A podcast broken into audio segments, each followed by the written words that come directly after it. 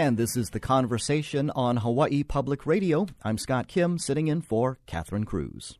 Maui Mayor Michael Victorino has had his hands full over the past two years trying to steer the island through a pandemic and the worst economic downturn in decades.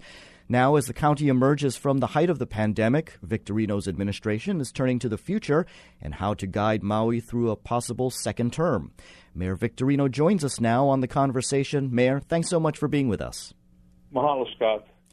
Now, it's just been a few weeks since COVID restrictions were lifted in Hawaii, and now we're seeing a rise in cases again, both worldwide and closer to home. How concerned are you about the situation right now, especially with tourists returning? And do you see the possibility that restrictions such as mask mandates may once again be necessary? Well, I'll take that question in three parts. First of all, yes, we are seeing rising numbers in the Far East and in the northeastern part of the United States, Europe. I believe uh, Great Britain has had a big outbreak, France, and many of the Asian countries are having challenges. The BA2 variant, which is a offshoot of the Omicron, is more contagious, and we're seeing that even here in Hawaii. And the good news, on the other hand, we're not seeing our hospital or our medical facilities being taxed. But we're still too early into this cycle, if you want to use, to understand the total results that we may get as this progresses. We were warned that by late April early May, we may see another surge. I'm praying that that doesn't happen. All of us don't need to go back to wearing masks, physical distancing, staying home. We don't want that. However, we all understand too that this variant, we've learned to live with it. We're now learning to manage it. And the way, the best way you can manage this COVID-19 variant, or all, any of the variants that may occur, is getting vaccinated. You know, that's the first recommendation. Most doctors and most medical people will tell you, stay healthy, eat healthy and finally, you know, good hygiene. The hygiene part is something we are so lackadaisic on, but good hygiene. You start wearing masks to protect yourself. I can be honest, at my age bracket, I do wear a mask out to most events. Once I get there and I see what's going on, I may take it off. Look, your mayor, Mayor Rick Blangiardi, and I wish him well. Hope he gets back to work real soon. Has contracted COVID 19. I did it earlier this year. Um, uh, Mayor Roth did it late, got COVID late last year. So we're not immune to it. And we, for me, I was had my full vaccination series up to date. So it happens.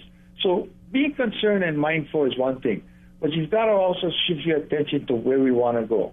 The opening up of Maui, not just to our visitor industry, because we're working hard with our Mainui uh, plan. We have the county council had their TEAG plan so now we're going to sit down and start putting these plans together because everyone has some great ideas on how to better balance the hospitality industry.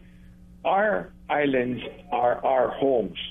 So we welcome our visitor or our guests with hospitality. We want to make sure that the hospitality industry really radiates that. But we expect now our visitors to be better educated and understand the protocols and the safety that it takes when they're here on the islands. Not trekking into areas where you're not supposed to, private land, but more importantly, making sure what you do, you keep yourself safe and others around you safe. Uh, so this is important. The health issue, as far as if they're coming with COVID or not, well, it's in our community, so I don't think it's going to change much. But we do find once in a while visitors still testing positive isolating and quarantining in their room for five days. So it does happen even here, but very infrequent from what I've read, read my reports. So I'm not concerned so much about what may come. I'm concerned is where we want to go, where we need to go, diversifying our economy, as you mentioned earlier. We're looking at agriculture. We're looking at wellness. Now, if we want to be a wellness center in the state, we should not be sick with COVID 19, right? So we've got to work hard to teach our people how to stay safe, how to stay healthy, and how to provide those services.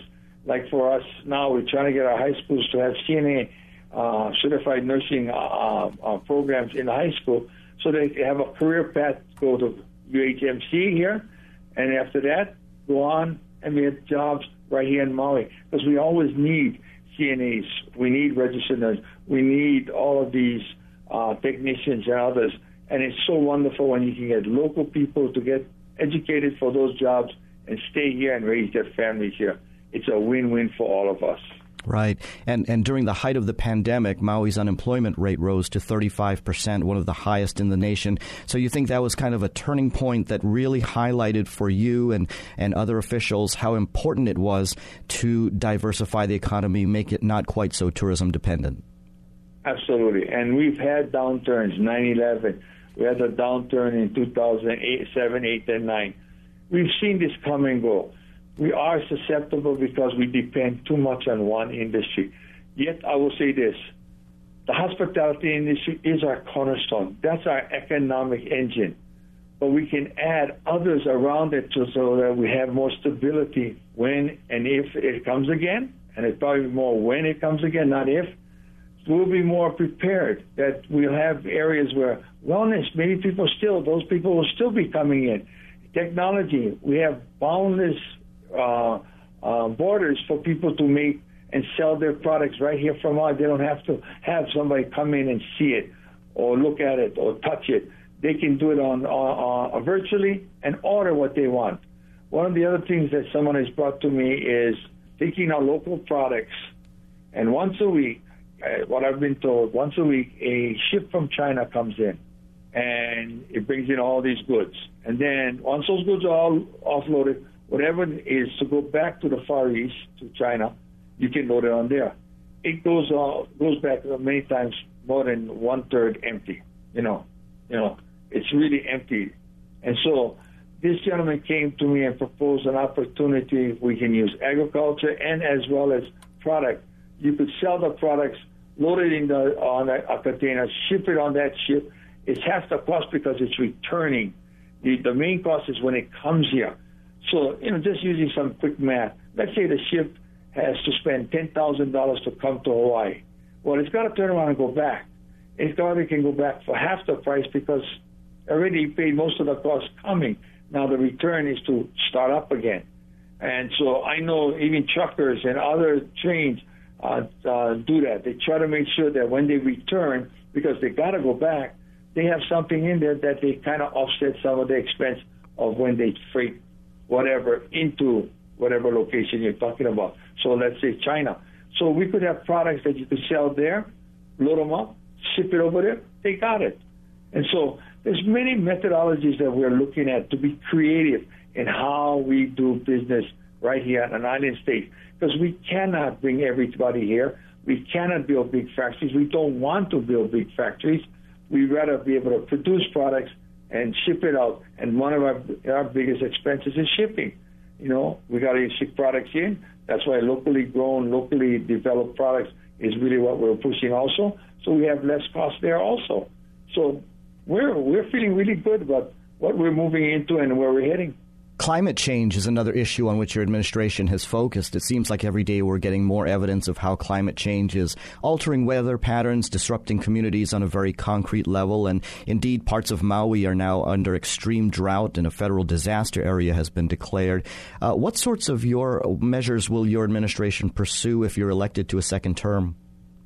Well, one of the things we're really going to be focusing on is not only managing heat, but green infrastructure we're going to build what's going to last for the next 50 to 100 years because many of our systems have reached their lifespan of 40 to 50 years. So it's now incumbent on us to go do that. Um, but making sure when we move, we move in a systematic way where we don't disrupt whatever exists there, but making sure that nothing else is built because sea level rise is coming. We know it's a fact now. To what degree is the only question? But it is coming. So we have to manage where we go, what we build new, first of all, and anything that exists out there. How can we either keep it or let it, you know, basically demolish it and move it inland? Uh, that's another option we've been considering. You know, putting money aside so that we can demolish a building and build a new building, and all those occupants can go back into that building. If that happens, because right now we have a few out in Kahana in the Pili area, which is really having challenges. Uh, we're looking at putting uh, the groins, the uh, was the tea growings, which we have found that is very effective to slow down erosion.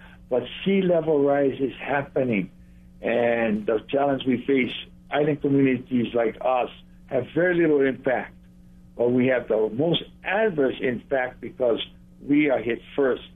Okay, great. Thank you so much, Mayor. We've been speaking with Maui Mayor Michael Victorino. Mayor, thanks for spending time with us. Thank you, Scott. To everyone out there, mahalo, aloha, ahuiho. And Mayor Michael Victorino joined us by phone from Maui County this morning.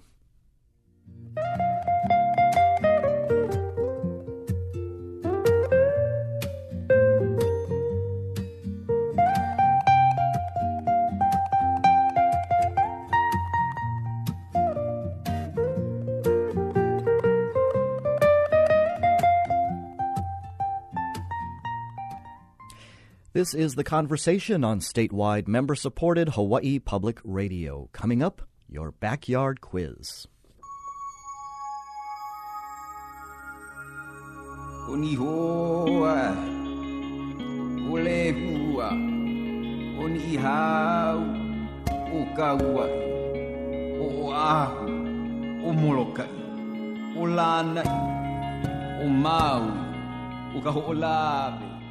We have a story about national park women coming up later in the show. So, for today's backyard quiz, we're testing your knowledge of a park in our state.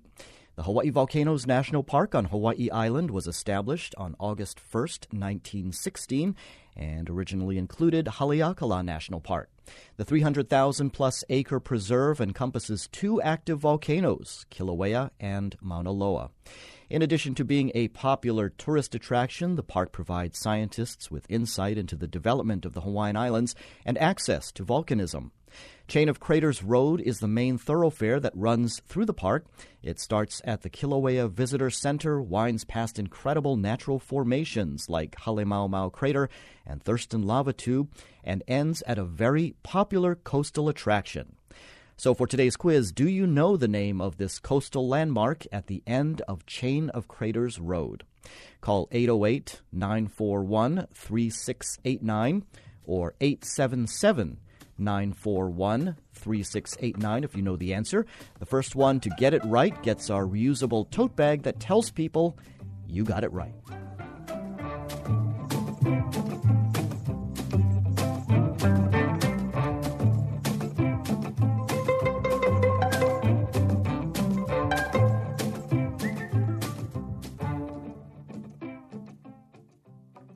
Support for the Backyard Quiz comes from NAREIT Hawaii, which is committed to supporting nonprofits dedicated to strengthening family relationships, such as Parents and Children Together. NAREITHawaii.com.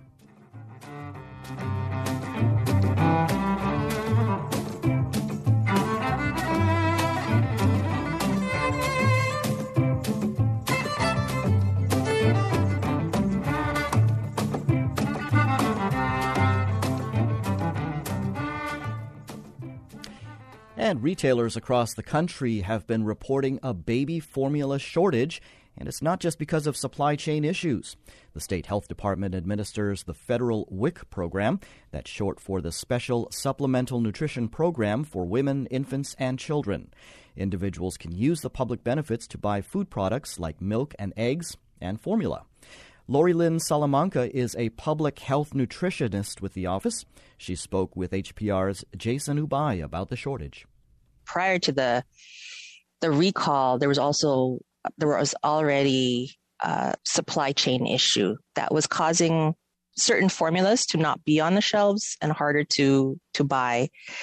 Then the formula from um, Abbott, who makes Similac and other you know Similac brands, that really kind of caused a, a bigger pinch for our households.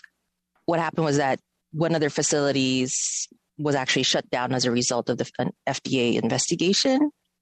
Um, so that was the one in Sturgis, Michigan. And so they have a total of three facilities in the US. And so they were left with two. We were told that they were ramping up, even though they were ramping up production at those two facilities and also using um, products manufactured in Ireland. Uh, at their Ireland facility, it, it seems like it's just not keeping up with with uh, the demand. Um, so it's been it's definitely been a struggle, and we've been able to make some adjustments and allowances so that families have more choices when they go to the store. Can you explain that a bit? I guess what what exactly is the state doing to uh, kind of address this shortage? Yeah, so it's it's I mean with supply, it's definitely um, it's difficult to predict. You know what's going to be on the shelves. Uh, we can we talk to our vendors and we have an idea of what stock they have, but depending on the day, right? Customers are going in, they're purchasing, um, so it's hard to to really know exactly how much is there. So to make it helpful and easy for our families, we've been able to um, give them flexibility so that when they get to the store, there's a list of alternatives or what we call substitute, what we're saying substitutes. Um, so that when they get to the store, depending on what's on the shelf, they would be able to pick up anything that's on that list. Um, so one example is that uh, you know the powdered formulas out of that Sturgis, Michigan facility was really the main main thing that were were impacted, not so much the liquids. Um, so for our household or for our babies who are on, for example, Similac Advance, if they can't find Similac Advance in the can size that we usually issue to to to them, we have a list saying you can pick up um, perhaps Enfamil infant in you know whatever size can. Um, we've also allowed for larger size cans of the Similac Advance, which normally we we were not allowed to. Um, so it's whatever they can find at the store. Um, there's still a challenge because not all stores sources all those different brands. So there's still um, there's still that kind of shopping around, going from store to store to see who has it. Now, from a public health standpoint, I understand that breast milk is preferred, um, but what are some reasons why a baby would need to be fed formula? Yes, definitely. Uh, that's a good point. We do. I mean, WIC encourages families or, or parents to to breastfeed or to at least pump and offer that, but not all situations um, are conducive to that. So I think mom baby or parent baby separation is is a huge key um, or huge barrier as to why kind of that dyad um, are not are not always is not always successful um, with with breastfeeding. Uh, so things like pumping at work. You know, there's a, a federal law. There's also state law uh, that allows for that time to be set aside. But I think some employers might still have some challenges in implementing that. So that's something um, that can be a barrier. And so then production or milk production is really based on supply and demand. And so if the milk's not being taken out, the supply is going to go down. And so there's not going to be enough milk to feed the baby. And so that's a huge, I think that's probably a majority of the reason as to why um, moms do provide formula. The other, of course, is that there might be like medical issues um, that come into play either on the mom side or the baby side that necessitate uh, use of infant formula. There are still cases where we're really not able to find certain formulas, and it's more often with I think the more specialized formulas, which is scary since those infants or those children tend to have more health issues, you know, more medically fragile. And what we really want to emphasize with families is, you know, please talk to your provider so that there can be an alternative formula perhaps that, you know, can be recommended for this child. Uh, definitely do not over dilute, meaning like really watering down the formula to kind of stretch it out because that puts the baby or puts the child at risk of being malnourished, not getting enough nourishment. Um, you know, don't make up home concocted formulas um, because again, it may not provide sufficient nourishment for the child. And so definitely talk to your provider, talk to our offices, so that we can find a solution um, and try to resolve and find something that can can really meet the baby's needs. And in certain cases, we've had some moms who are interested. You know, they they they're doing both. They're both. When I say both, I mean they're both nursing or expressing breast milk, and they've been providing formula for you know however long, and they've been interested in kind of increasing their breast milk supply. Um, so that's another thing that we're able to assist with as well. Uh, we loan out breast pumps, um, and then we can, you know, we, we offer education about how to use them and how to kind of help to gradually increase the breast milk. It's not something that would be sudden, but we're not entirely sure either how long this shortage will last. The shortage with Abbott has put a stress as well on other formula, you know, the other pharmaceutical companies, because not just, you know, WIC, but just the public in general or families are buying other brands.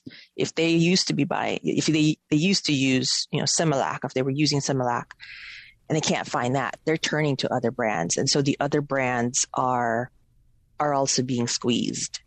So it's not just a Similac shortage, it's also just formula shortage in general. That was HPR's Jason Ubay speaking with Lori Lynn Salamanca, public health nutritionist with the WIC Services Branch at the State Department of Health. We'll have a link to more information about the baby formula recall on the conversation page of our website, hawaiipublicradio.org, later today.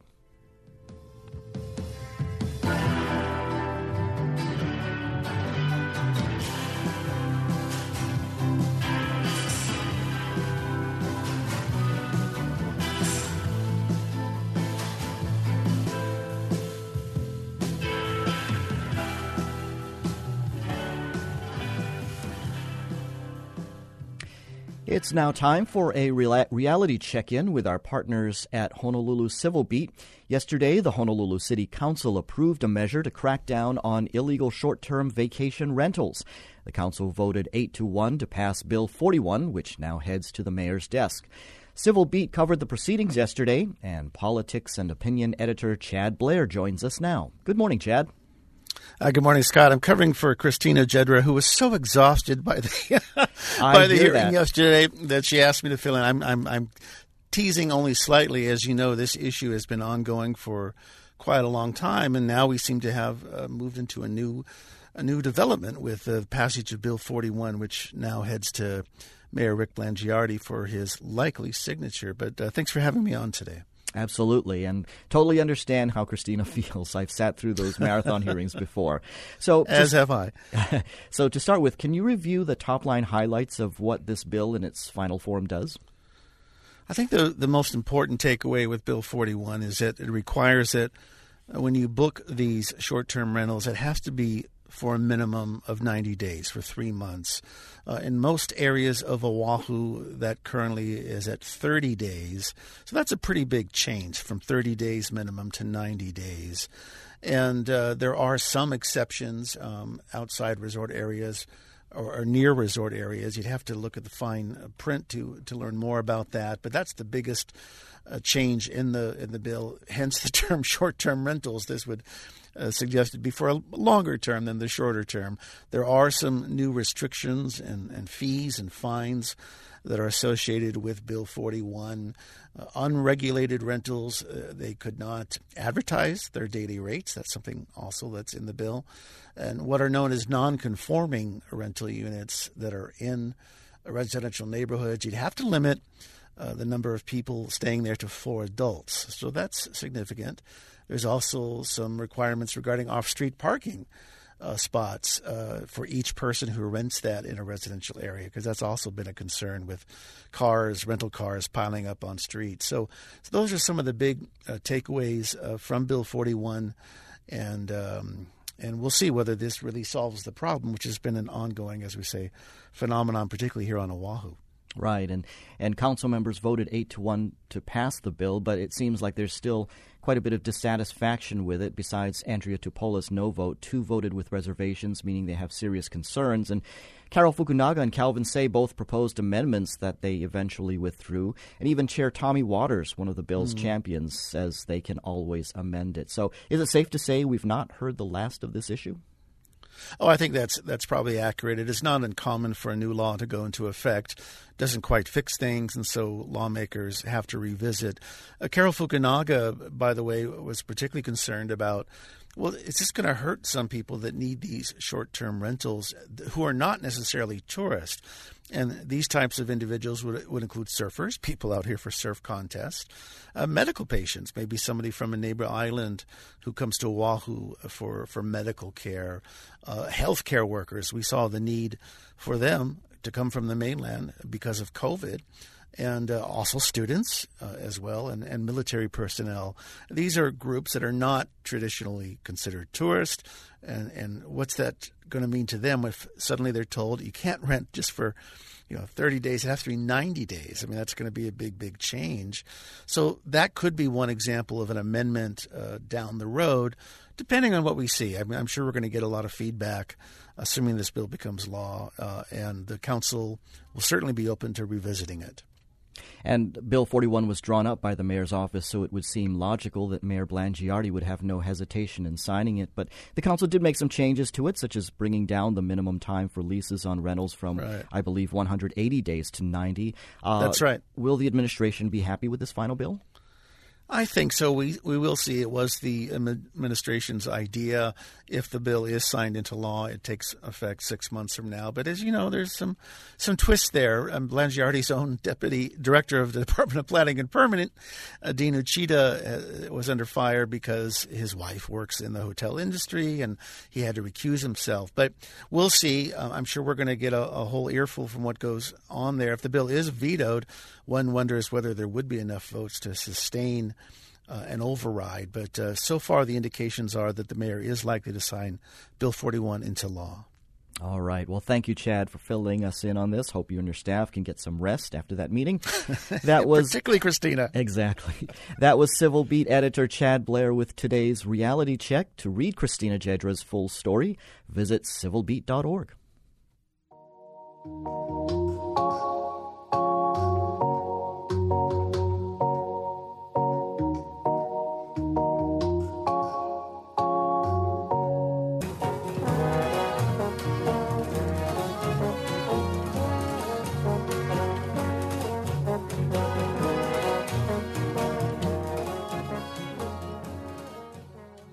Support for Hawaii Public Radio comes from Aloha Care, a Hawaii health plan specializing in Medicaid health insurance, committed to the health of Hawaii's communities. AlohaCare.org.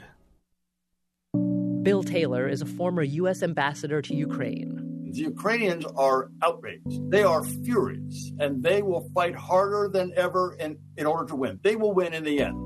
We'll talk with him about how the United States' relationship with Ukraine is changing due to the actions of both the current and previous presidential administrations.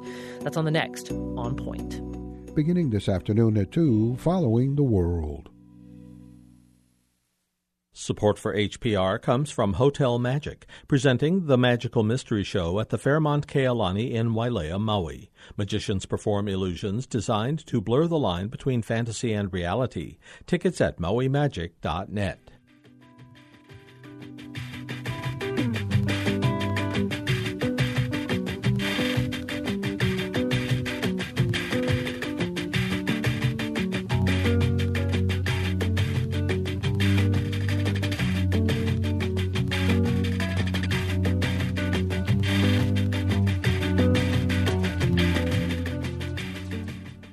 America's Best Idea. That's been the unofficial slogan of our national parks since the seminal 2009 Ken Burns documentary brought the majestic landscapes directly to our homes.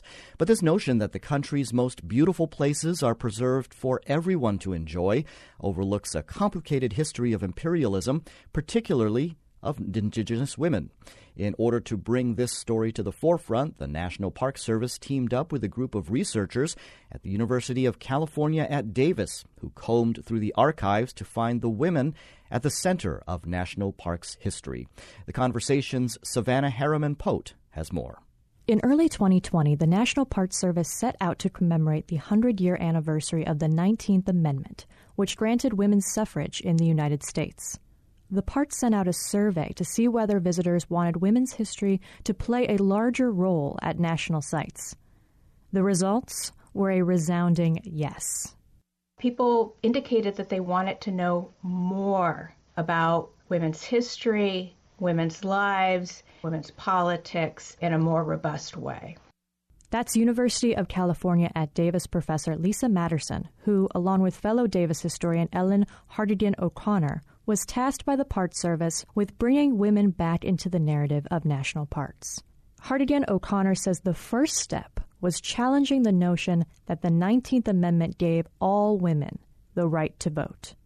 It's popularly known as the Women's Rights Amendment, and it does remove sex as a bar to federal voting, but it left in place many other kinds of restrictions on many women's ability to vote. So, women who are restricted by by race, by relationship uh, with men of particular ethnic and racial backgrounds. And it struck us as we were thinking about these Western and Pacific sites, which are sites of US empire. And, and this has been an important move in history, is recognizing the United States as an imperial power in the West and in the Pacific. So that empire too has this expansive quality, expanding US territory again, often at the hands of or with the active participation of one group of women, white women in particular, at the expense of women of color and indigenous women. So that empire and the 19th Amendment had this this double edge that by focusing the stories of women, diverse groups of women, we could really explore that and kind of um, make a more thorough, full, and complex history of the United States at the same time. One example of white women working against Indigenous rights that Materson and Hartigan O'Connor found involves none other than suffrage icon Susan B. Anthony. After the overthrow of the Kingdom of Hawaii in 1898, Anthony petitioned Congress to include more political rights for white women in Hawaii's territorial constitution, at the expense of Native Hawaiian and immigrant men. Anthony told senators, quote, I think we are of as much importance as are the Filipinos, Puerto Ricans, Hawaiians, Cubans, and all the different sorts of men that you have before you. When you get those men, you have an ignorant and unlettered people who know nothing of our institutions.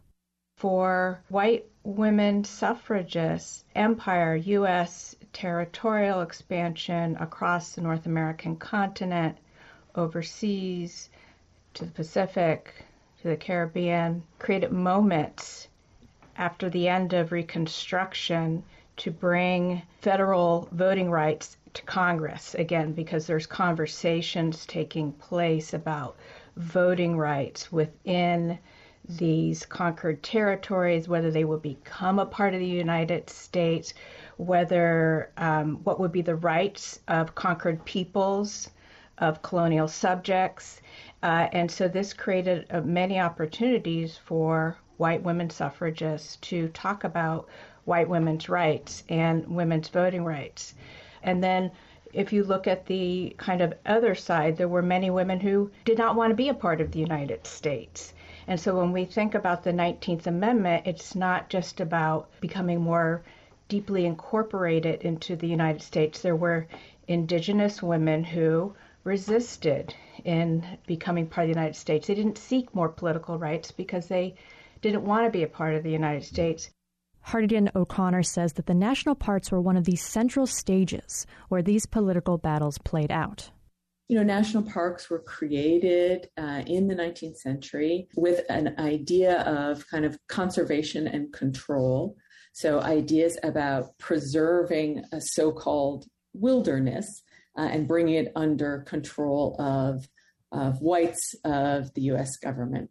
And one of the things that we sought to do in selecting women for this project in selecting women's lives to explore for this project were to challenge the idea that these parks are located on wilderness sites, right? That one of the things we really wanted to um, to bring out is the use of these space and the creation of these landscapes by indigenous women whose homelands they are. So thinking about um, a park uh, in Hawaii and thinking about, uh, for instance, the Hawaiian royal family and women of the of uh, Hawaiian royalty who spent the 18th and 19th century using these sites to consolidate their own power, to um, kind of maneuver within dynastic politics, um, to uh, shore up alliances, often against the United States, but in other other times, you know, kind of leveraging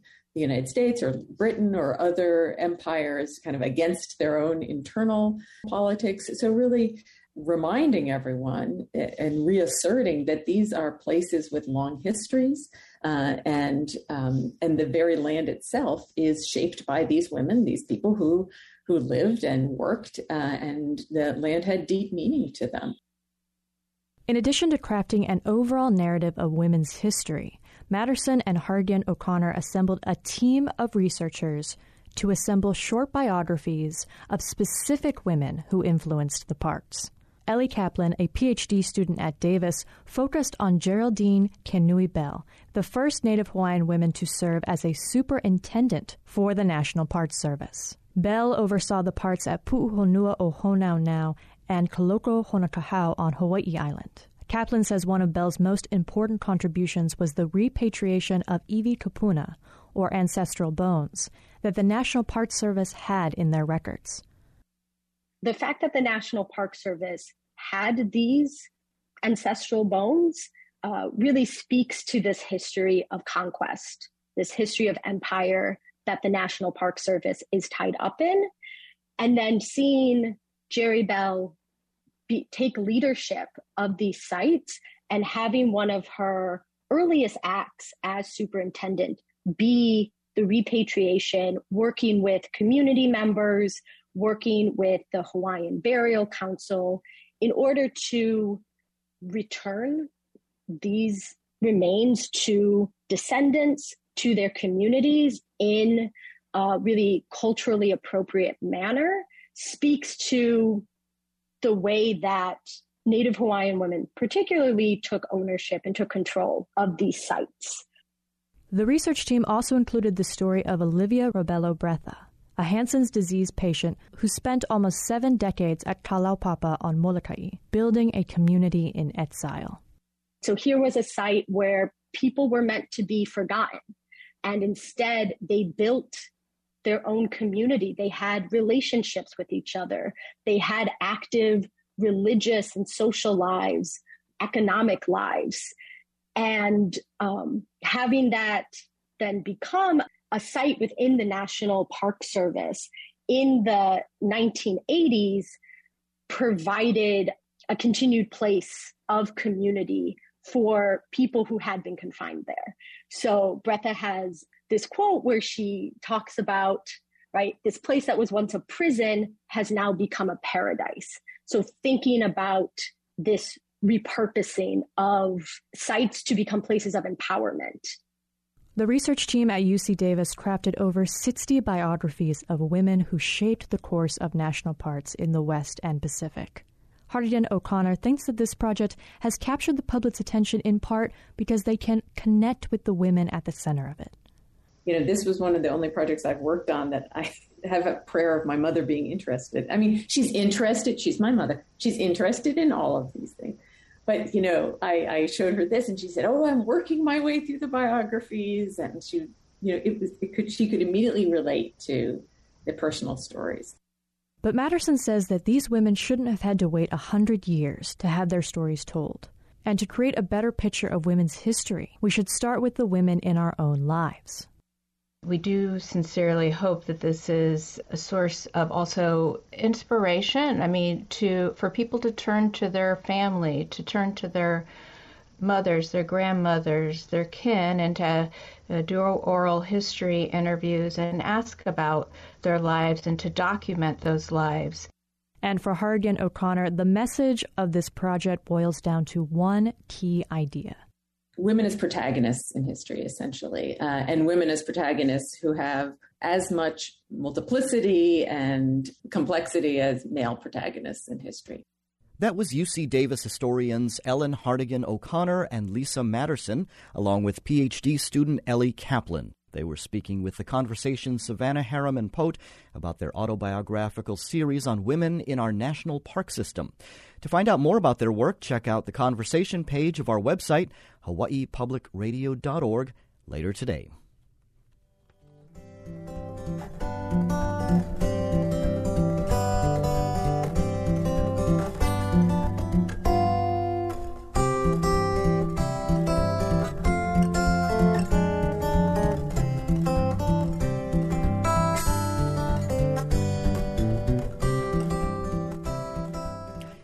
And we were testing your knowledge of Hawaii Volcanoes National Park for today's backyard quiz. We wanted to know the name of the coastal landmark at the end of Chain of Craters Road. It's a stark lava rock formation about 90 feet high, extending from the steep sea cliffs into the Pacific Ocean. It was cut into the cliff of an ancient lava flow from approximately 550 years ago due to the strong waves that strike the coastline and differential erosion, a term referring to the difference in the hardness of various layers of lava. But it won't be around forever. Scientists believe the beautiful formation has a limited lifespan, predicting it will eventually crumble into the sea. If you had a chance to make it down to the Hawaii Volcanoes National Park coastline, then you know we're talking about the Holei Sea Arch, the answer to today's backyard quiz. The basalt formation was named after the holei, a small endemic plant in the milkweed family that grows on the slopes of Kilauea. And we do have a winner of our backyard quiz. Bobby from Volcano called us, was the first caller with the correct answer. Congratulations, Bobby. You will be receiving our tote bag. And that's today's quiz. If you have one to share, write to talkback at hawaiipublicradio.org.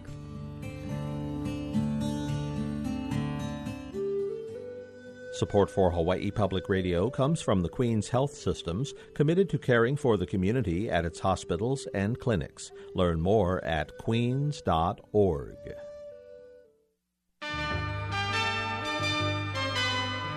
Each week, New Dimensions explores the social, political, scientific, environmental, and spiritual frontiers with some of today's foremost social innovators, thinkers, scientists, and creative artists.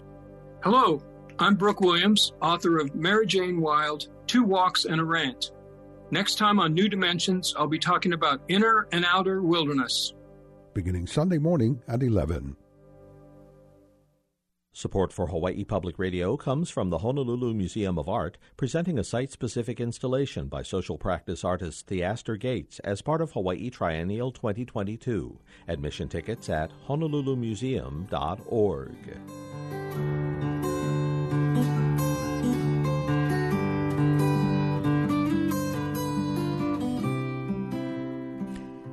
University of Hawaii women's basketball player Amy Atwell was drafted by the Women's National Basketball Association's Los Angeles Sparks earlier this week. She's the reigning Big West Conference Player of the Year, the school's three point record holder, and only the second Rainbow Wahine drafted by a WNBA team in the league's 26 year history. The conversation's Russell Subiono sat down with Atwell to talk about her journey to our islands and the secret behind her three point proficiency. On the attack, Tom Spoon can it. Eli rotates up top, triple Atwell. Knocked it down. Well, got to get some offensive flow going. Atwell will deliver. Atwell, five to shoot. Atwell across the lane. Atwell for the lead. I know that you're the Rainbow Wahine's three point record holder. How did you become so proficient at the long range shot? Well, it was probably halfway through high school, I was very like right hand drive heavy, and that was kind of my go to.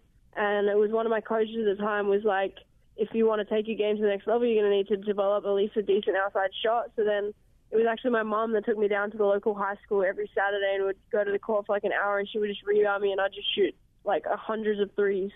And then I kind of developed it from there. And then when I had all my knee injuries, that's all I could do for a while all I could do was spot shooting, no jumping, no running, no cutting or anything like that. So I was just got my form down to a T and was just in the gym every day shooting and getting shots up. So that's kind of how it's progressed and perfected over the years.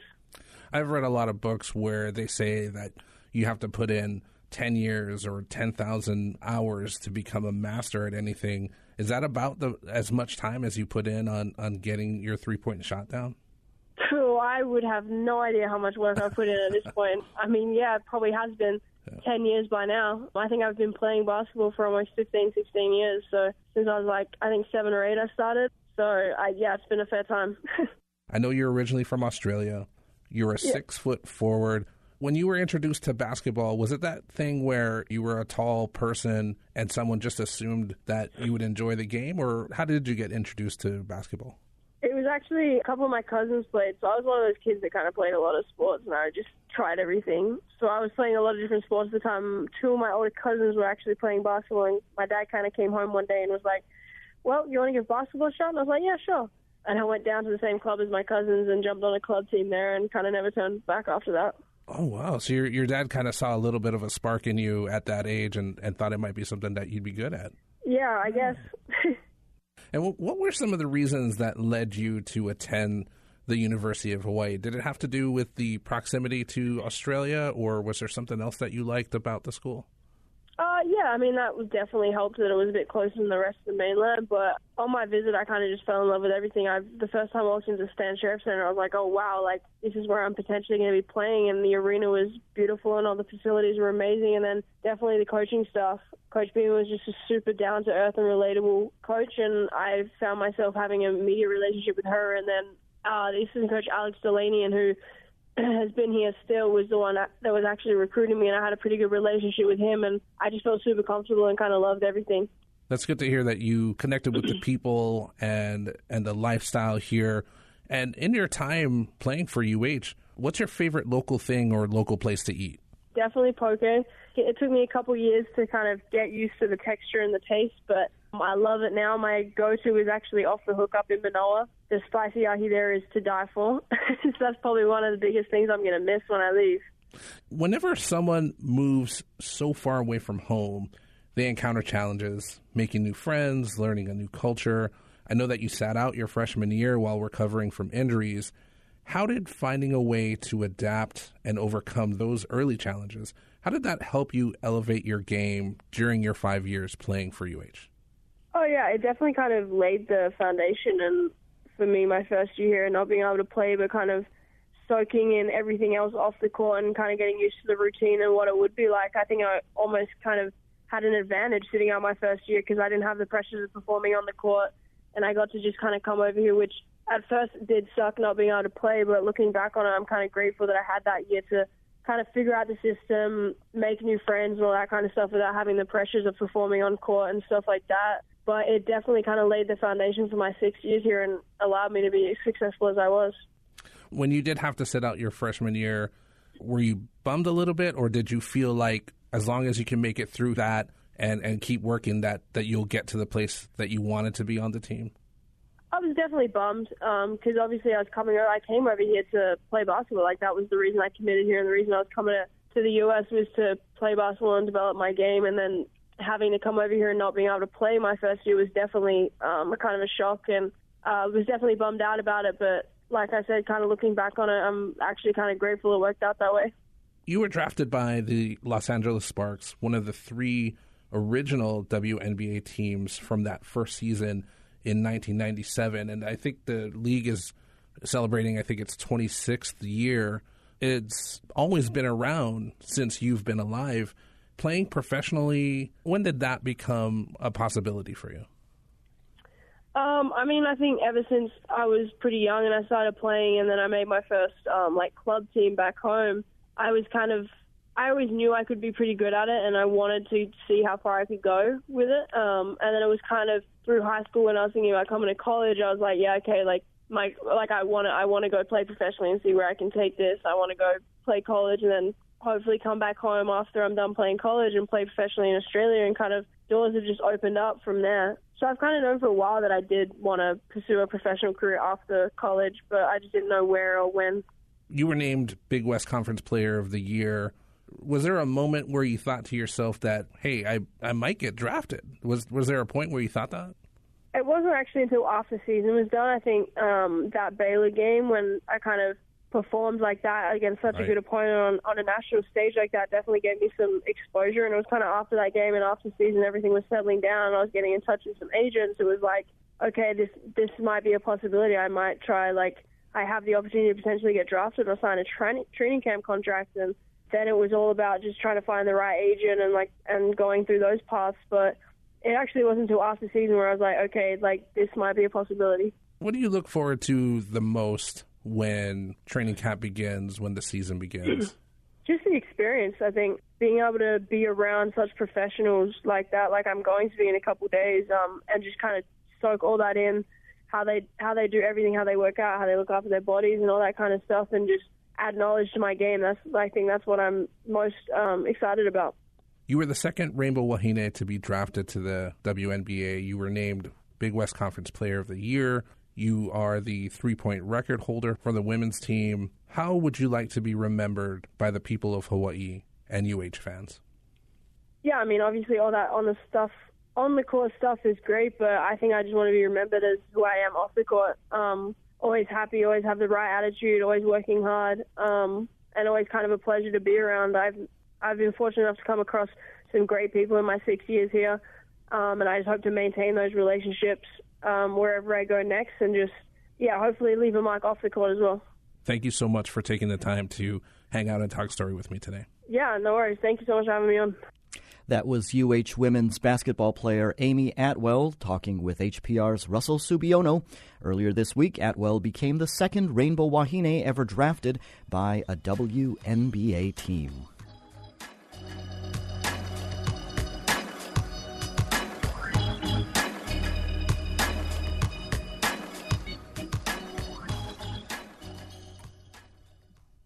And that's it for today's conversation for Thursday, April 14. Coming up tomorrow, we share a Pauhana Hanaho show about local libations and other drinks to celebrate the end of the work week. Go Friday. In the meantime, give us some feedback. Got questions about anything you may have heard on our air? Call our talkback line 808 792 8217 Email us at talkback at hawaiipublicradio.org, and you can connect with us on Facebook too. I'm Scott Kim. Thanks for listening. Join us tomorrow for more of the conversation.